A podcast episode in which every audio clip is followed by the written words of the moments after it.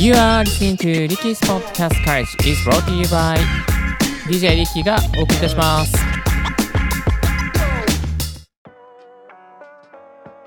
Good morning! ポッドキャスト大学の DJ リッキーです。この番組はポッドキャストのことを勉強できるポッドキャスト番組をお届けしております。ポッドキャストに関係する最新のテック情報や機材レビュー、海外情報、ライフハック情報を Apple Podcast をキーステーションにマルチ配信でお届けしております。今日お届けするトピックはこちら。ポッドキャスターはポップガードとウィンドスクリーンはつけるべきなのか900回以上したごめんなさい900回以上配信した結論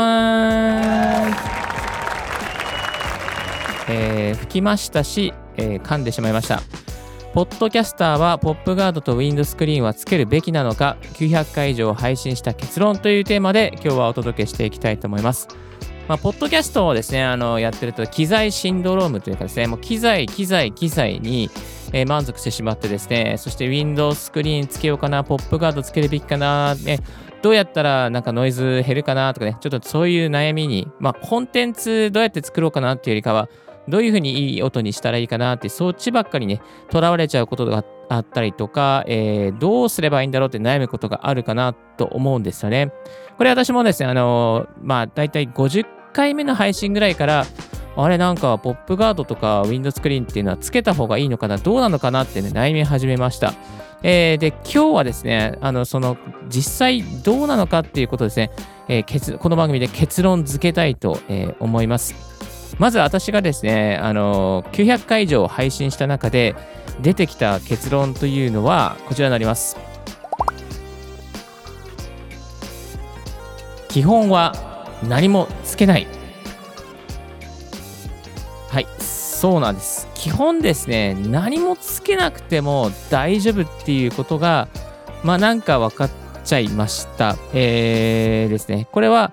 あの、毎回自分で自分のマイクを使ってる方、マイクの使い方が慣れてる方限定なんですけども、基本的にはマイクはですね、もう本当にあのマイクだけで何もウィンドスクリーンとかポップガードとかつけずに、えー、しておいた方がいいというですね、感じになります。まあ、どんな距離感、どんな角度、どのぐらいの声の大きさで話せばよいかっていうのは、もう、ポッドキャスターであれば、まあ、なんとなく配信を重ねる中に、えー、分かっているはずですよね。うん。そして、えっ、ー、と、このね、もう一つの理由はですね、このマイクにウィンドスクリーンとかポップガードをつけない方が、まあ、私としては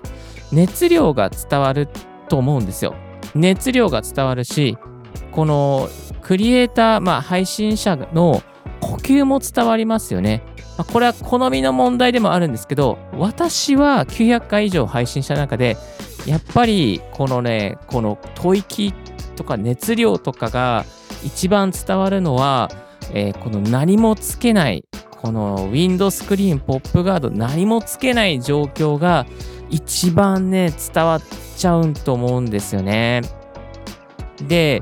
ポップガードとかつけると、やっぱ前が見えなかったりとかするんで、これもね、なかなかね、収録にはめんどくさいっていうか、まあ、簡単な台本のメモがね、見えなかったりするんでね、ちょっとね、えー、視界遮られちゃうのが私的には嫌ですね。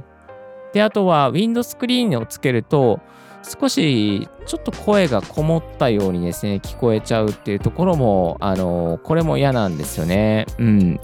えー、ですので、私の結論は、基本は何もつけないっていうところをお勧めさせていただいて、えー、います。しかしながらですね、この、あの、中には、自分一人でマイクで話してるだけじゃなくて、毎回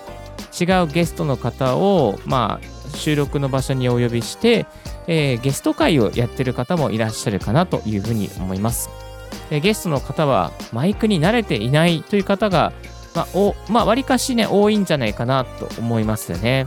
で、えー、ゲストの方はマイクに慣れていないので、マイクとの距離感だったりとか、角度だったりとか、まあ、どのぐらいの大きさで話せばいいのかっていうね、声の大きさがですね、まあ、あの、見えてないところが、あの、あります。あですので、えー、そういう時はですね、えー、結構こう、音の吹かれが入ってしまったりとかね、えー、しますので、えー、おすすめはウィンドスクリーンをつけることをですね、おすすめしてます。で、えー、これなぜウィンドスクリーンなのかというと、ポップガードで入れちゃうとね、なんか前が見えなくて、このゲストの方との視線が合わせづらくなっちゃうんですよね。なので、あの、ポップガードじゃなくて、ウィンドスクリーンをつけておいた方がいいなというふうにね、今までの経験の中でいいという結論に至っています。はい。邪魔にならないし、まあ、MC の方との、ね、視線も合わせやすいっていうところで、えー、これはウィンドスクリーンを入れるようにしています。はい。まあ、中にはね、ゲストの方もマイクイング、マイクの使い方慣れてる方もいらっしゃると思うので、えー、慣れてる方には何もつけなくても大丈夫かなと思うんですが、まあ、あの、ラジオ局とかね、やっぱりこう、ウィンドスクリーンかかってるケースが非常に多いですね。J-Wave とか、えっと、FM 横浜の、なんか、秀島さんのインスタグラムとかね、えっと、DJ の方ですね。あの、そういうスタジオの様子を、まあ、TwitterX とか、インスタグラムでたまに写真で見るんですけど、大抵のスタジオはね、あの、このウィンドスクリーンが入っていますね。たくさんのゲストが来て、えー、そういうね、スタジオの収録の環境ですと、やっぱりこう、マイクの使い方慣れてないえー、ゲストの方多いですから、ウィンドスクリーンが重宝するんじゃないかなというふうに考えました。では、実際にこのウィンドスクリーン、えー、つけてみるとどんな音なのかということですね。ちょっと今日はデモ的にやってみたいなというふうに思います。ちょっと BGM 下げますね。下げるというか消しちゃいますね。はい。今、収録している状況というのはですね、コンデンサーマイクに、えー、何もつけずに話しています。えっと、オーディオミキサーはロードキャスタープロ2で、えー、マイクはコンデンサーマイク。これも同じくロードの NT1 第5世代、の、マイコンデンサーマイクですね。はい。えー、このマイクにですね、じゃちょっとこう、この、あの、これ、音聞こえますか？この Amazon 多分1500円ぐらいかな、これ。これ、オーディオテクニカの AE4100 用に買ったんですけど、まあ、これのね、あの、簡単なポップガードをつけていきますね。えっ、ー、と、これね、今、じゃあ、ちょっと、Please bring a pizza pronto. Please bring a pizza pronto. ちょっと割れちゃいましたけど、これをちょっとつけていきますね。よ Please bring a pizza pronto. Please bring a pizza pronto. パピプペポ、パピプペポ、パピプペポ、パピプペポ。そうなんですよ。ウィンドスクリーンつけるとね、あのー、この破裂する音も、えっ、ー、と、なんか、あの、入らなくなります。ただし、先ほどのような、なんかこう、クリアな感じはちょっとね、減っちゃったと思うんですよね。一回外しますね。一回外すと、あの、こんな感じですね。まあ、あの、声が本当にすごく入ってる感じがするんですけど、この状況からもう一回つけていくと、よえー、あ、ちょっとなんか、なんかちょっとこもった感じがね、あのー、するんですよね。これ、ヘモニターのヘッドホンでつけてる方はよくわかるかなと思うんですが、ちょっとね、声が小さくなったというか、少しこもったような感じになっていきます。はい。で、えー、っと、私、本当に50回目ぐらいの配信、配信、配信でね、配信の時に、このウィンドスクリーンとポップガード両方つけたら最強なんじゃないかなと思ってやってたんですよ。これちょっともう一回つけ、今つけてみますね、これ。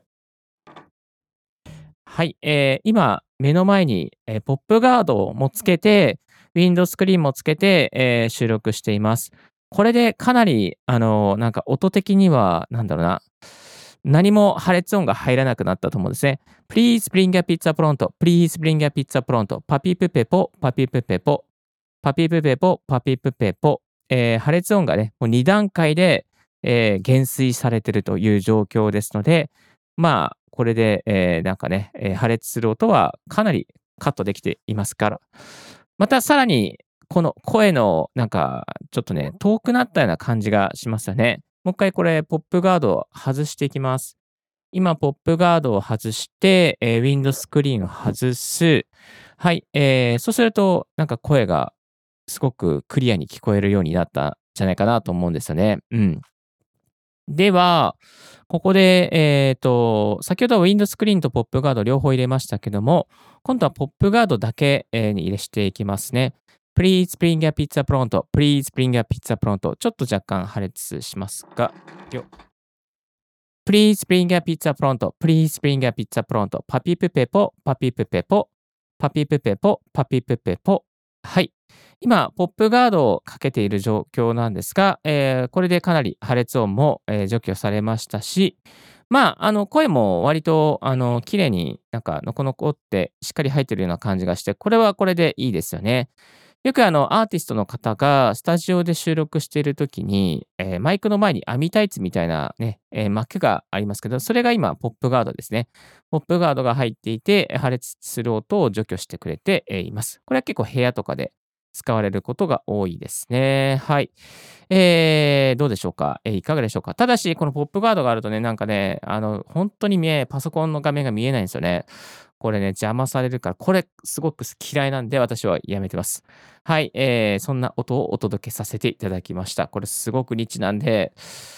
いや、マニアックすぎるよね。たまに、この、なんかあの、ポッドキャスターの、なんか仲間内での、こう、3、4人集まっての収録で、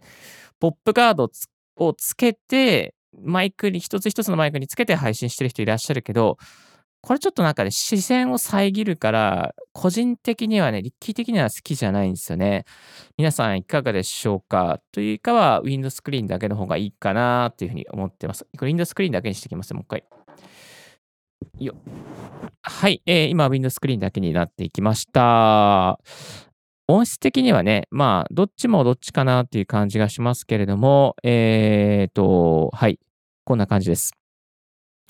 さあ、えー、ここまで聞いていただいて、じゃあ、どのウィンドスクリーンとどのポップガードを買えばいいのかってね、そういうところも悩むかなと思うんですけれども、どうでしょうかね。まあ、あんまりね、どれも品質的には変わらないですね。今つけているウィンドスクリーンも Amazon で500円とか多分1000円ぐらいかな。アメリカのギターセンターっていうですね、楽器屋さんでも、まあ10ドルもあれば、たくさんなんかウィンドスクリーン手に入りますね。はい。あの、品質的にはなんか安安いからといって悪いってことはないですし、高いの買ったからといってすごく良くなるってわけでもないですし、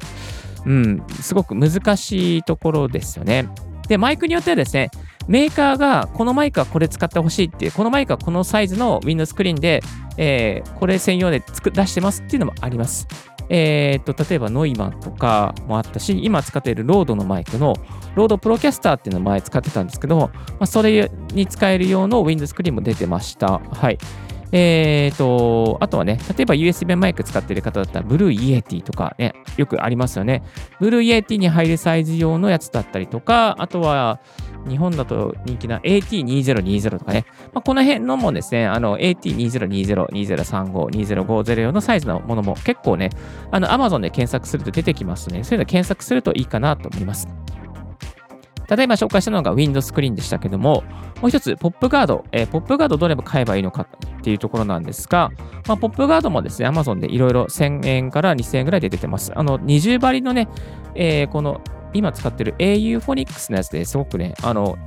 クオリティはいいので、まあ、この辺あっとけば問題ないかなと思いますので、概要欄の方にリンクで貼っておきます。はい。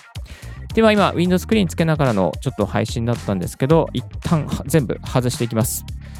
はい、えー、音質的には、私、これがね、一番、やっぱりね、空気がね、入る感じがして、すごい好きなんですよ。うん。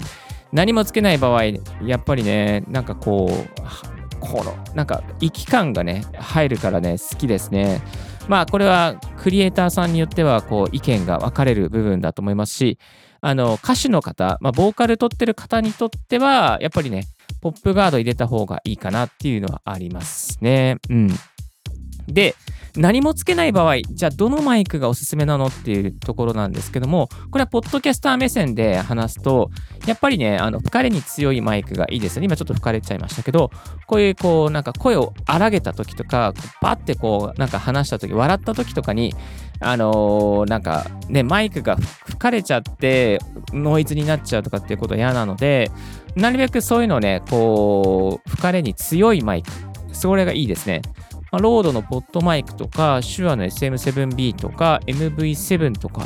まあ、ロードのポッドマイクはね、すごく使いやすかったですね。うん。疲れもね、なんか内蔵でこう、あのー、ポップフィルターも入っているしっていうところで、えー、すごく気に入っています。はい。SM7B もね、あの頑丈なウィンドスクリーンがね、あのデフォルトで入ってますけども、まあ、それもすごくね、いいですよね。今日もギターセンターでちょっと SM7B あの視聴してきましたけど、やっぱり音いいですよね。はい。ちょっと高いですが、あの SM7B 非常に使いやすかったです。MV7 も、えー、島村楽器さんであのレビューさせて、視聴させていただきましたけど、まあ、島村さん楽器さんのね、MV7 もね、非常に良かったですね。うん。声を取るには全然問題ない品質でございました。さあ、えー、今日もニッチな回をお届けさせていただきましたが、ポッドキャスター、収録の時にポップガードとウィンドスクリーンはつけるべきなのかという問題に関して、結論は何もつけない方がいいよ。ただし、条件でゲスト会であれば、ウィンドスクリーンをつけた方がいいという視点からいろいろと、まあ、あや、ああだ、こうだ言わせていただいたり、また、あの、実際のですね、ウィンドスクリーンつけたり、ポップガードつけたりとか、お届けさせていただきました。少しでもですね、ポッドキャスターさんのこう音質向上に役立てたら嬉しいなというふうに思います。今日もここまでお聞きいただきましてありがとうございました。こんなニッチな会をですね、この最後まで聞いてるのはもうやばいですよ。もうね、マニアックすぎる。もうおかしい。はい。えー、っと、変態です。はい。えー、っと、そういうことで、じゃあぜひ、えー、チャンネル登録、高評価よろしくお願いします。この番組はですね、実は YouTube でも最近配信しております。チャンネル登録伸ばしたいので、ぜひ YouTube の方でですね、ポッドキャスト大学と検索よろしくお願いいたします。番組の感想、専用メールもしくは専用フォームからお待ちしております。Thank you very much for tuning Ricky's Podcast Courage. This podcast has been brought to you by DJ リッキーがお送りしました。Have a wonderful and fruitful day and a happy holidays. Don't forget your smile. Thank you. Bye bye. This podcast has been brought to you by DJ Ricky.